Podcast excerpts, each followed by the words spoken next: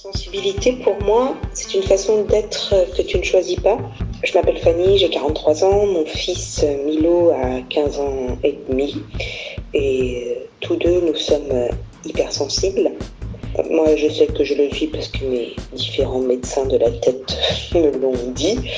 Et je me suis rendu compte aussi de cela quand Milo était assez petit, parce que mon bébé, il y a des matières qu'il ne supportait pas. Les premières petites salopettes trop choupies en, jean, voilà, c'était clair que le jean, il ne supportait pas cela. Moi, c'est le coton hydrophile. Euh, il y a des odeurs que Milo perçoit qui lui donnent des nausées, par exemple euh, l'odeur plastique des voitures. Euh, la plupart des produits ménagers lui, lui donnent vraiment des nausées. Son énormissime cerveau qui carbure tout le temps perçoit beaucoup de choses et son corps réagit à beaucoup de choses. Sa peau est très réactive. Moi, je pense que pour euh, contrer cette hyperinformation constante, eh ben, Milo, il a développé une, parade, c'est-à-dire qu'il plane. Il est dans la lune tout le temps. C'est aussi une personne très empathique. Moi aussi, je pense, c'est euh, bah, ça me fait de la peine entre guillemets pour lui parce que puisque je prends la misère du monde dans la tronche, le cœur le bite, je sais qu'il la subira aussi. Et donc euh, cette, porosité au monde, euh, c'est quelque chose de, pas très précis à définir, mais c'est très concret comment ça se sent, ressent, voilà. Mauviette, chochotte, arrête de chouiner, on n'est pas dans le monde des bisounours. Ouvre un peu les yeux, faut faire avec les autres, la société. S'armer, se blinder, être fort. Oui, bah mon petit à moi, il n'aime pas jouer à la guerre. Il pleure facilement, il ne comprend pas toujours les autres. On peut le trouver susceptible, soupe mais c'est qu'il a une lecture différente. Ses émotions, il ne les gère pas en les mettant dans les cases bien ou mal. Non, ses émotions, il les vit, toutes et intensément. Mon enfant est d'une grande sensibilité. Il n'est pas moins bien que les autres, il n'est pas plus faible ou décalé, il est qui il est. Sa sensibilité, je lui dis que c'est sa force et que personne ne peut lui enlever qu'on ne peut pas non plus lui dire qu'il doit s'adapter au monde. C'est le monde qui s'adaptera à lui. Parce que lui, le monde, il le voit à travers ses yeux, dans tout ce qu'il y a de plus beau, de plus sensible. Pour nous aider à comprendre nos enfants hypersensibles, j'ai fait appel aujourd'hui à Saverio Tomasella, qui est psychanalyste, docteur en sciences humaines, fondateur du Centre d'études et de recherche en psychanalyse. Il est également auteur de nombreux ouvrages sur la haute sensibilité. Bonjour, je suis Dorothée Saada, la maman curieuse qui, pour parents, cherche comment on fait chez les autres pour vous aider à trouver des solutions avec vos enfants. Bienvenue dans ce nouvel épisode de notre podcast Parents Galère sa mère, un épisode tout en sensibilité.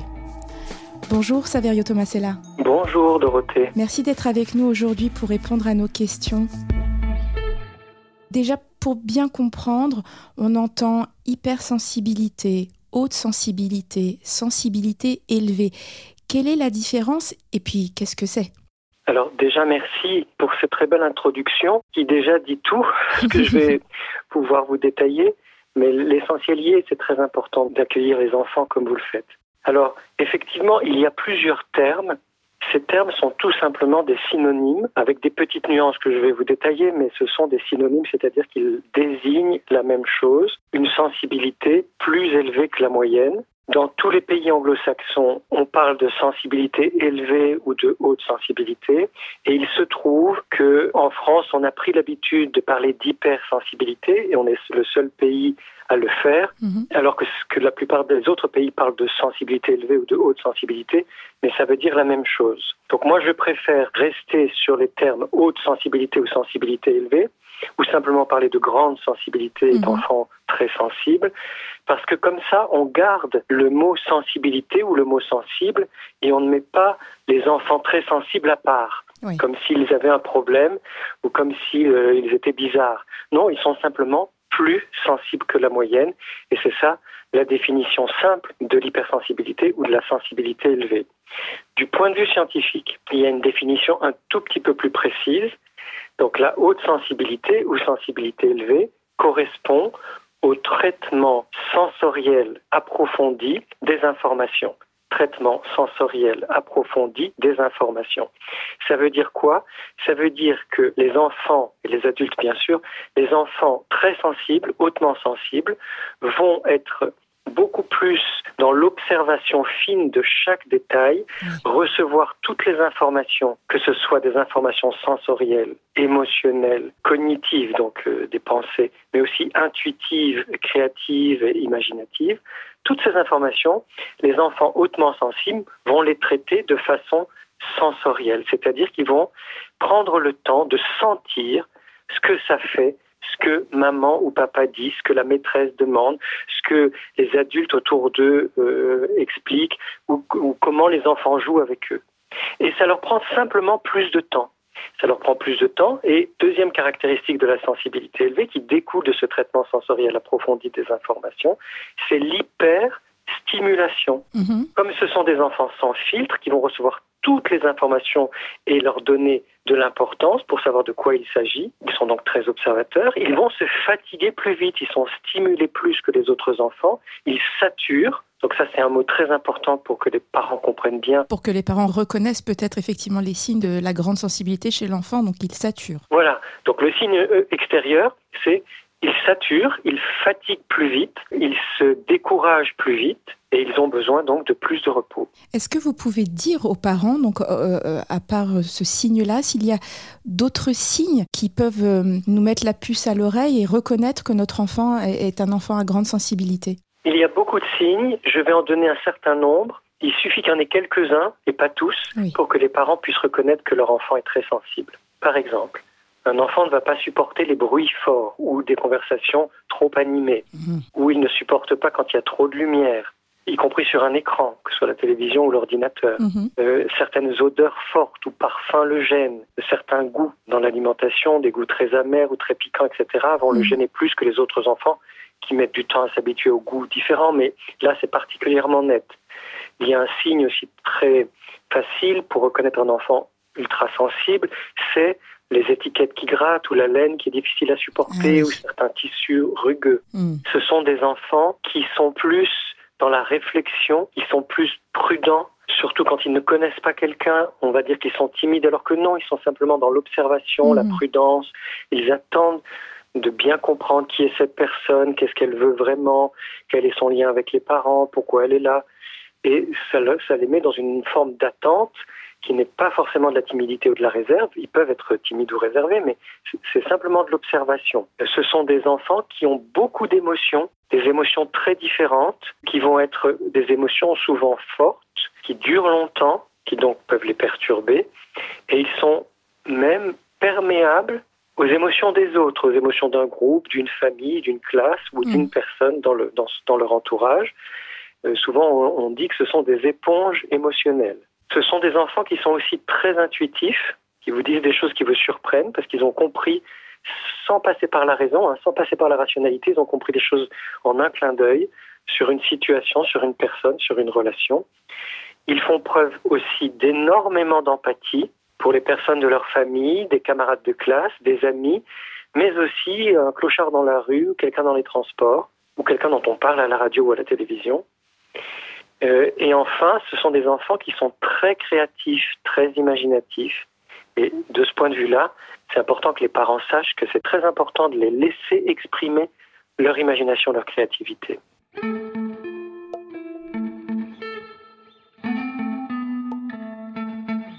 On est en train de parler de, de jeunes enfants. Est-ce qu'on peut le déceler dès tout bébé Alors, c'est une question qui fait débat chez les scientifiques. Aux États-Unis, parce que c'est une tradition euh, nord-américaine, aux États-Unis, ils pensent que la sensibilité élevée est probablement ou serait probablement d'ordre génétique. Mhm. Euh, donc, un bébé pourrait déjà naître avec ces caractéristiques-là, ce qui fait que c'est vrai que certains papas ou certaines mamans disent ah ben ce, bébé-là, quand ils ont plusieurs enfants ou s'ils comparent à des cousins cousines ou à d'autres petits bébés, euh, notre bébé ou ce bébé-là pleure beaucoup, euh, se fatigue vite, a du mal à s'endormir, euh, ne supporte pas les lumières ou les bruits, etc. Donc parfois c'est possible de le repérer dès la naissance. Mhm. En revanche, souvent c'est après 7 ans que euh, la différence va être plus nette et plus les années passent, plus la différence sera nette entre les enfants très sensibles et les autres. Pourquoi? Parce que tous les enfants sont très sensibles en fait quand ils sont tout petits. Leur cerveau rationnel n'est pas encore développé alors que leur cerveau émotionnel est à maturité. Et euh, comme ils ne connaissent pas le monde, ils, reçoivent toutes les informations de façon assez forte, mm. et ce qui fait que jusqu'à 7 ans, c'est assez difficile, sauf exception, de repérer un enfant ultra sensible ou hautement sensible. En revanche, après 7, 8, 9 ans, là, on voit bien la différence entre ces enfants qui sont très observateurs, avec des émotions fortes et variées, avec beaucoup d'intuition, d'empathie, de créativité, et ils vont se démarquer des autres enfants qui vont grandir de façon un peu différente et accorder moins d'importance à ce qui se passe autour d'eux. Et ce qui est important, c'est de savoir qu'il y a un tiers des enfants, donc 31% exactement, mais ça fait à peu près un tiers des enfants qui, après 7 ans, vont être euh, concernés par la sensibilité élevée. C'est beaucoup, un enfant sur trois. Ah oui, c'est beaucoup. Et vous parliez justement de ce que pensent donc les Américains sur, euh, sur la génétique. Euh, vous, qu'est-ce que vous en pensez? Pourquoi tel ou tel enfant est plus sensible qu'un autre? Vous pensez que c'est dû à l'environnement? Est-ce que c'est parce que les parents eux-mêmes sont hautement sensibles? Oui, alors effectivement, il n'y a qu'une seule étude euh, anglo-saxonne qui, montrerait qu'il y a une différence, non pas d'un gène, mais d'une petite branche d'un gène qui est celui de l'utilisation de la sérotonine. Alors la sérotonine, c'est l'hormone de la bonne humeur, du bien-être, de la sérénité. Et d'après cette étude sur un petit échantillon, une étude qui n'a pas été encore confirmée, cette petite différence génétique ferait que certains enfants naîtraient avec une prédisposition à plus d'anxiété, plus de déprime et voire plus de tendances suicidaires. Et pour moi, ça n'est pas suffisant pour prouver l'origine génétique de la sensibilité élevée qui n'a pas grand-chose à voir avec l'anxiété, la dépression et les tendances suicidaires. Donc de mon, point de vue, depuis longtemps, je propose une autre euh, explication qui est effectivement l'impact de l'environnement sur l'enfant, mhm. un impact qui peut aller de la plus grande difficulté à la plus grande facilité. C'est-à-dire, effectivement, si un enfant naît dans une famille très pauvre, très stressée avec de la violence, de l'alcool, euh, de la maltraitance, ou une famille qui, qui est en exil, etc., euh, il va être marqué par ce qu'il a vécu quand il était petit, ou si les parents se disputaient énormément pendant la grossesse et au moment de la naissance et les premiers mois de la vie, ça peut arriver, ou si les parents n'accueillent pas bien l'enfant, donc le maltraitent. Mais ça, ce sont des cas extrêmes. Le plus souvent, l'enfant hautement sensible, il va naître dans un environnement favorable à la sensibilité. Donc, mmh. au moins un des deux parents, si ce n'est les deux, va être très sensible lui-même. Et ce parent va donc exprimer une sensibilité plus forte que la moyenne, euh, la, la moyenne sociale et culturelle, et va permettre à son enfant de développer euh, sa sensibilité plus que ne le font d'autres enfants dans d'autres familles où les parents soit sont mal à l'aise avec leur sensibilité, soit n'aiment pas la sensibilité, soit la considèrent comme une faiblesse, etc., etc. Et donc finalement, c'est là qu'on voit que, à part les cas de traumatisme, les enfants hautement sensibles sont souvent, très souvent même, les enfants de parents hautement sensibles qui n'ont pas donc les parents n'ont pas renoncé à leur sensibilité et au contraire, euh, dans la sphère familiale au moins, acceptent de montrer à leurs enfants toute la palette de leur sensibilité sensorielle, donc au niveau des sens, émotionnels, les émotions, les sentiments, mais aussi de la créativité, de l'empathie, de l'intuition.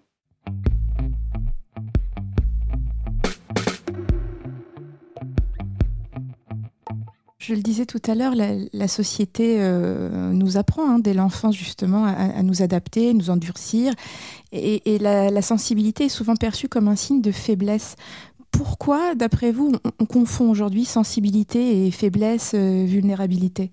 C'est une espèce de fourvoiement, de fausse route qui a été prise seulement depuis le 19e siècle. Mhm. Avant, et notamment au 16e, 17e et 18e siècle, surtout en Europe, c'était les siècles d'or de la sensibilité. Dans tous les écrits qu'on a dans toutes les langues, la sensibilité est mise à l'honneur et les hommes eux-mêmes, hein, donc les hommes masculins, devaient pouvoir pleurer en public et exprimer toute la gamme des émotions en public. Donc les hommes et les femmes bien sûr, mais j'insiste sur le fait que les hommes aussi hmm. devaient pouvoir pleurer en public et exprimer toute la gamme de leurs émotions et de leurs sentiments.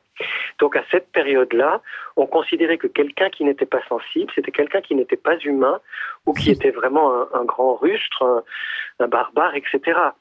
Euh, qu'est-ce qui s'est passé? Il y a eu deux phénomènes. Un phénomène particulièrement fort partout qui s'appelle la révolution industrielle, donc il y a eu des révolutions industrielles d'ailleurs, mhm. qui ont apporté la mécanisation, euh, l'industrialisation, la technique, et, tout ça, ça a pris, c'est devenu prépondérant dans nos sociétés et nos cultures, et comme les humains, nous avons tendance à nous identifier aux environnements dans lesquels nous vivons, quand on travaille 8 ou 10 heures par jour, et bien on va s'identifier aux environnements de travail. La plupart des humains se sont identifiés à des machines, à des mécanismes, à des techniques et maintenant même à des choses virtuelles de l'ordre de la télécommunication, mhm. euh, des choses qu'on ne voit même pas, qui ne sont même pas une machine qui fonctionne devant nous.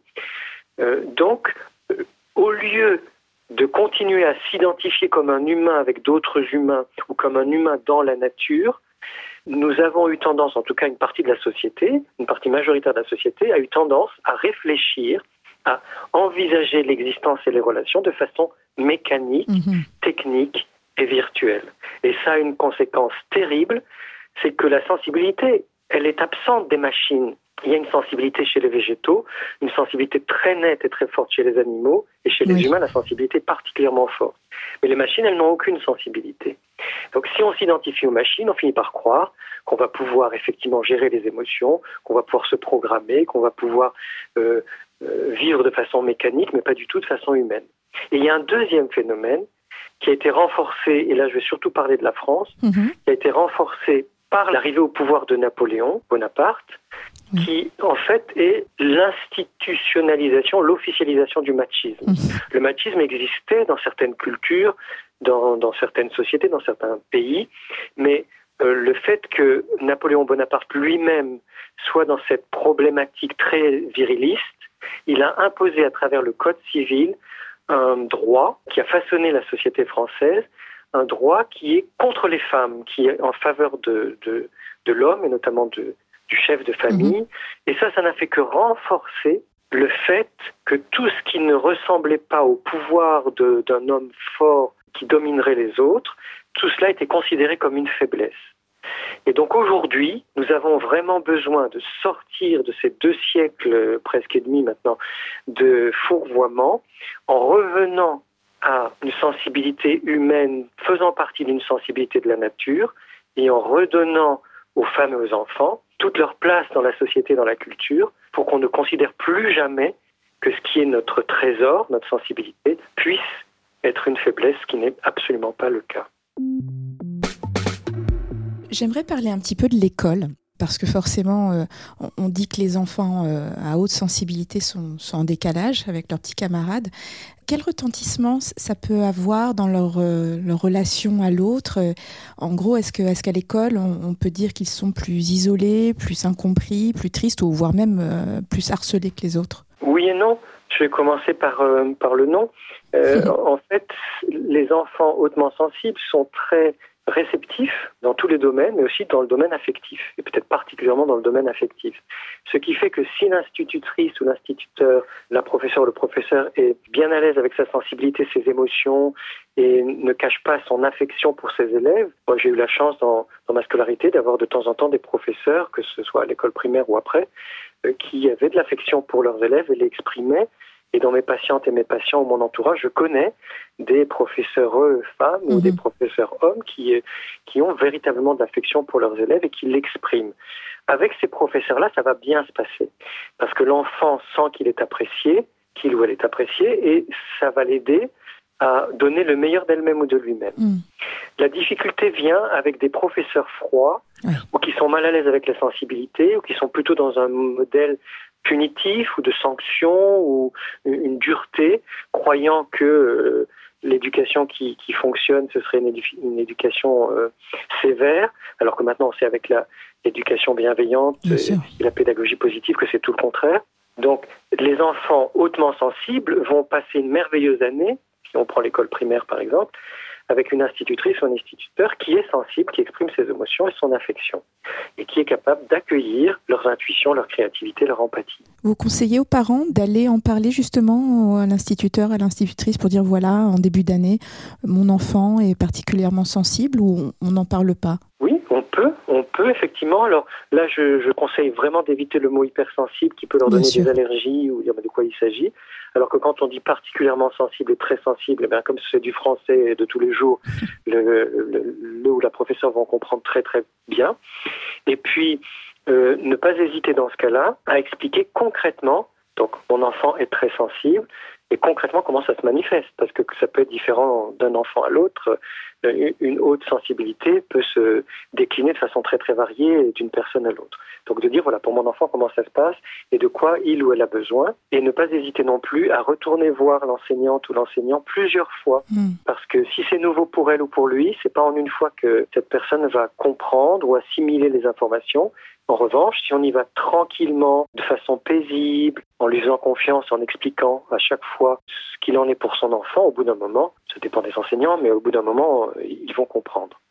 Mais il y a des choses qu'on peut expliquer parce qu'elles ont été repérées scientifiquement et qui sont valables pour tous les enfants hautement sensibles et qui peuvent aider les professeurs qui ne sont pas au courant, qui ne sont mhm. pas bien informés encore. La première chose, c'est qu'un enfant hautement sensible ou très sensible va mettre plus de temps à faire une nouvelle tâche, une nouvelle activité. Ah. Et d'ailleurs, la nouveauté peut aussi les désarçonner. Mhm. Donc, comme c'est une nouveauté, l'enfant très sensible va observer très en détail tous les tenants et aboutissants de ce qu'on lui demande, mhm. du problème ou de l'activité. Ça va donc lui prendre du temps de passer en revue tous les détails de toute cette nouvelle activité. Donc, au début, on a l'impression que c'est un enfant qui est plus lent. Et si cette nouvelle activité est reproposée plusieurs fois, une fois qu'elle est connue, l'enfant hautement sensible va la réaliser aussi vite que les autres enfants. Mhm. Et si on la propose tout au long de l'année, au bout d'un moment, il va même la réaliser plus rapidement que les autres enfants, parce qu'il aura tellement bien pris le temps de tout observer en détail qu'il saura la, réaliser mieux que les autres. Les institutrices et instituteurs qui ne sont pas bien informés vont penser que c'est un enfant qui a des difficultés eh oui. ou qui est lent. Et la pire chose serait de dire mais quelle lambine ou quelle lambin, ça va pas, mais qu'est-ce que t'es bête, t'as pas compris alors que les autres ont déjà fini.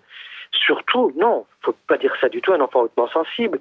C'est au contraire, ah oui, je, je, remarque que tu es très observatrice, très observateur, tu as besoin de plus de temps que les autres, eh bien prends le temps dont tu as besoin, et quand tu seras prête ou prêt, tu viendras me rendre ton travail ou tu finiras l'activité. Donc ça, c'est une chose très très importante. La deuxième chose, c'est que les enfants hautement sensibles n'aiment pas être observés, n'apprécient pas d'être observés, ils mmh. perdent leurs moyens quand ils sont observés.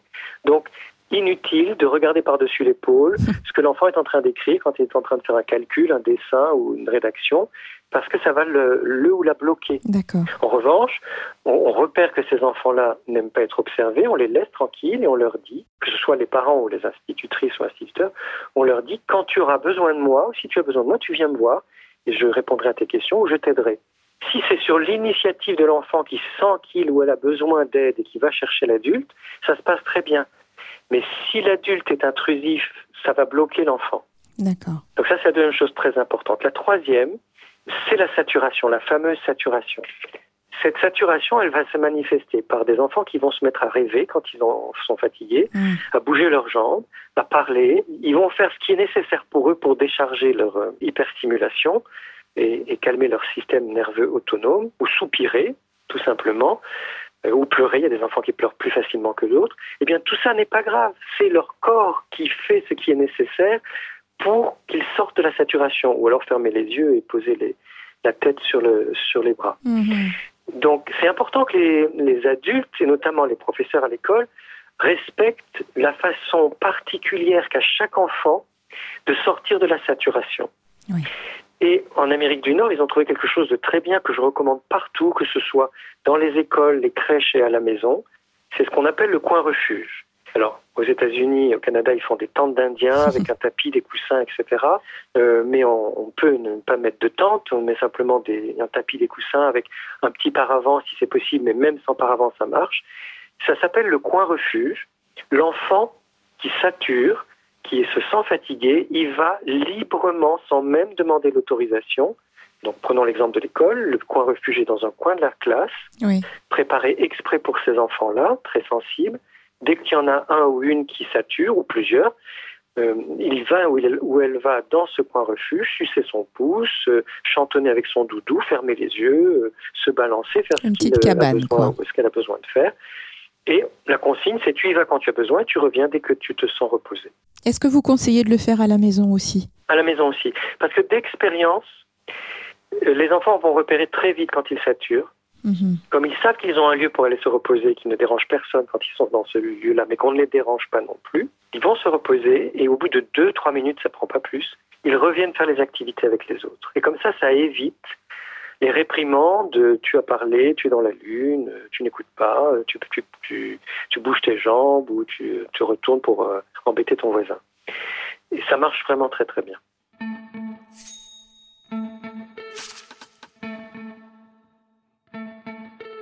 Est-ce qu'un enfant qui est hautement sensible, les parents sont un peu perdus, ne savent pas ce que c'est, ont l'impression que, leur enfant peut, être en souffrance?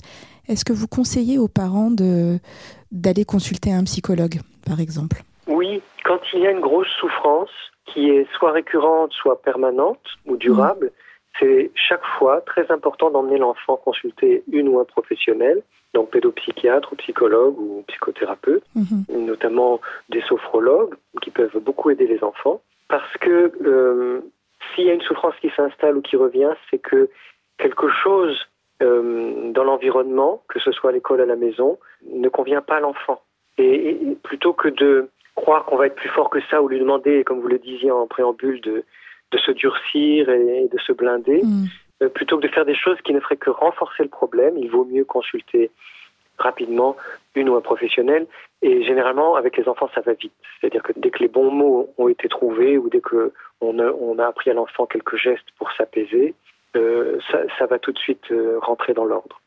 En revanche, de toute façon, nos enfants passent forcément, toutes et tous, par des phases de tristesse, de souffrance, de d'incompréhension face à un monde qui est tout de même un monde violent, dur, euh, parfois chaotique. Et ça, c'est pas forcément l'appel d'aller consulter parce que ça fait partie de la vie de chaque humain. C'est plutôt d'être vraiment à l'écoute de nos enfants et de leur poser des questions qu'est-ce qui te chagrine, qu'est-ce qui te tracasse, euh, ou, simplement de donner comme consigne, tu sais que tout ce qui te tracasse, tu peux m'en parler, ou dès que tu as un souci, tu peux me le dire confier soi-même euh, ses émotions et ses petits soucis du quotidien pour que l'enfant sache que eh bien, euh, les adultes aussi le font, donc ça les encourage à faire eux-mêmes pareil. Et toujours prendre au sérieux l'expression d'une souffrance chez l'enfant. Les enfants ne souffrent pas par hasard ou pour rien, ou ne sont pas d'ailleurs fatigués par hasard ou pour rien. Toujours prendre au sérieux l'expression d'une difficulté ou d'une souffrance, ou au contraire d'une joie et d'une excitation chez l'enfant, parce qu'il y a des bonnes raisons pour que l'enfant ressente ce qu'il ressent. Est-ce qu'on pourrait euh, finalement, euh, alors de manière un petit peu résumée, euh, dire aux parents comment aider, soutenir un enfant ultra sensible. Et, comment faire en sorte bah, qu'il le voit, comme je le disais, comme une force? Oui, les premières choses à faire pour des parents qui ont des enfants ultra sensibles, c'est de se poser la question en se disant tiens, tiens, puisque euh, j'ai au moins un enfant ultra sensible ou très sensible, euh, que ce soit la piste génétique des Américains ou la piste de l'environnement, d'histoire et du contexte des Européens, mmh. de toute façon, ces deux pistes mènent à se poser la question de savoir si soi-même, en tant que parent, on n'est pas hautement sensible, et très souvent, c'est le cas. Donc, mm. puisque moi, en tant que parent, je suis très sensible, je reconnais ma, ma haute sensibilité, mon ultra-sensibilité, c'est intéressant parce que je vais pouvoir mieux me connaître dans ma grande sensibilité et mieux accepter mon enfant dans sa grande sensibilité. Pour le dire mm. autrement, si en tant que parent, je refuse cette sensibilité différente, cette sensibilité particulière, cette sensibilité élevée de mon enfant, c'est que, assurément, d'une façon ou d'une autre, depuis longtemps, euh, mes parents, mon environnement ou moi-même à un certain moment de mon existence, j'ai été poussé à refuser ma propre sensibilité élevée. Donc la première chose à faire, elle est très très importante, elle est fondamentale et elle prend plus ou moins de temps selon les parents, mais elle peut aller très rapidement. La première chose à faire, c'est d'accepter sa grande sensibilité à soi. Mhm. Et si vraiment on croit qu'on n'est pas hautement sensible, on peut avoir raison, mais pas forcément. Parfois, on, on, met du temps à accepter sa propre haute sensibilité en tant qu'adulte. Eh bien, de toute façon, c'est de retrouver sa sensibilité d'enfant. Comment j'étais moi quand j'étais enfant? Quand je pleurais, quand je riais, quand j'étais en colère, quand j'étais gêné par des adultes ou par des camarades, ou d'essayer de, de, repartir comme ça en, en exploration de sa propre sensibilité d'adulte, bien sûr, mais surtout d'enfant. Et ça va permettre de mieux comprendre nos enfants avec leur sensibilité à eux. La deuxième chose est fondamentale. Même si je reconnais ma haute sensibilité, mon ultra-sensibilité, celle de mon enfant ne va pas forcément être la même que la mienne. Question de génération, question mhm. de tempérament, de caractère, etc., d'histoire. Mon enfant ultra-sensible ne va pas forcément la même façon de vivre sa sensibilité élevée que moi. Donc j'observe moi aussi, je me dis, ah tiens, il ou elle est comme ça. Ah oui, je, je, vois, oui. Alors on note les différences ou les, les, les proximités que qu'on a, qu'on avait nous enfants quand on était plus petits avec leur euh, façon à eux d'exprimer leur sensibilité. Et ça nous met dans une posture très différente. Au lieu de se dire, oh là là, quel est le mm. problème qu'a mon enfant, c'est grave, peut-être que j'aille consulter, on va jamais consulter pour une sensibilité élevée, on va consulter pour une souffrance. Donc au lieu de se dire, il y a un problème, une anomalie, on s'est dit, chouette, c'est intéressant. Mon enfant, comme moi, est très sensible, ou mon enfant est particulièrement sensible, et comment ça se manifeste? Et là, ça change la donne parce qu'on va partir dans une forme d'aventure, de découverte en découverte, et, on va être dans une forme d'émerveillement par rapport à son enfant, en disant ouais, elle est super chouette, il est super euh, formidable euh, de ressentir les choses à ce point. Quelle euh, quelle chance finalement. Oui, oui, c'est ça, il faut qu'ils l'entendent. Et en disant ça, je ne nie pas du tout l'environnement social majoritaire dont on a parlé, qui est encore sous le coup du machisme, du virilisme et de la machinisation de gens qui croient que la sensibilité c'est c'est pas intéressant ou que ça serait ça serait même une faiblesse.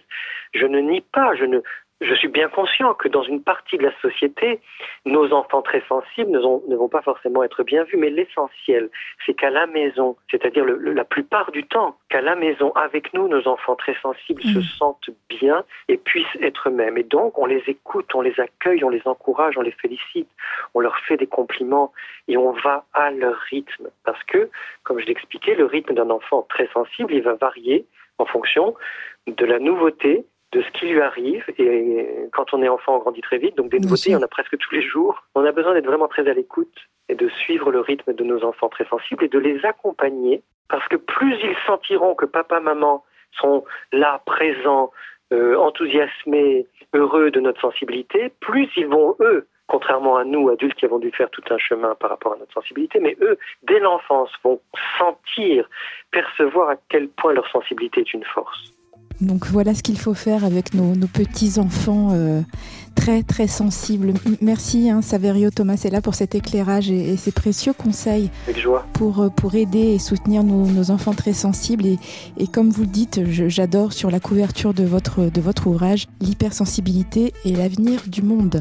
Exactement. Voilà, nous sommes des pionnières et des pionniers. Voilà, retrouvez sur le site parents.fr tous nos témoignages et nos articles sur l'hypersensibilité. Vous pouvez nous écouter sur Spotify, Deezer, SoundCloud et toutes les plateformes de podcast. Si vous avez aimé cet épisode, n'hésitez pas à nous laisser des commentaires, mettre des étoiles sur Apple Podcast. Écrivez-nous aussi sur le Facebook, l'Insta de parents ou le forum de parents.fr. On a hâte de vous lire.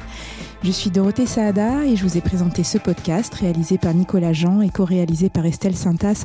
À très vite pour le prochain épisode de Galère sa mère.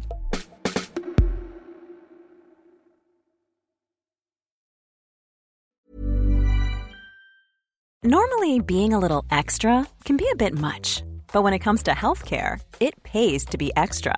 And United Healthcare makes it easy with Health Protector Guard fixed indemnity insurance plans. Underwritten by Golden Rule Insurance Company, they supplement your primary plan, helping you manage out of pocket costs without the usual requirements and restrictions like deductibles and enrollment periods. So when it comes to covering your medical bills, you can feel good about being a little extra. Visit uh1.com to find the Health Protector Guard plan for you.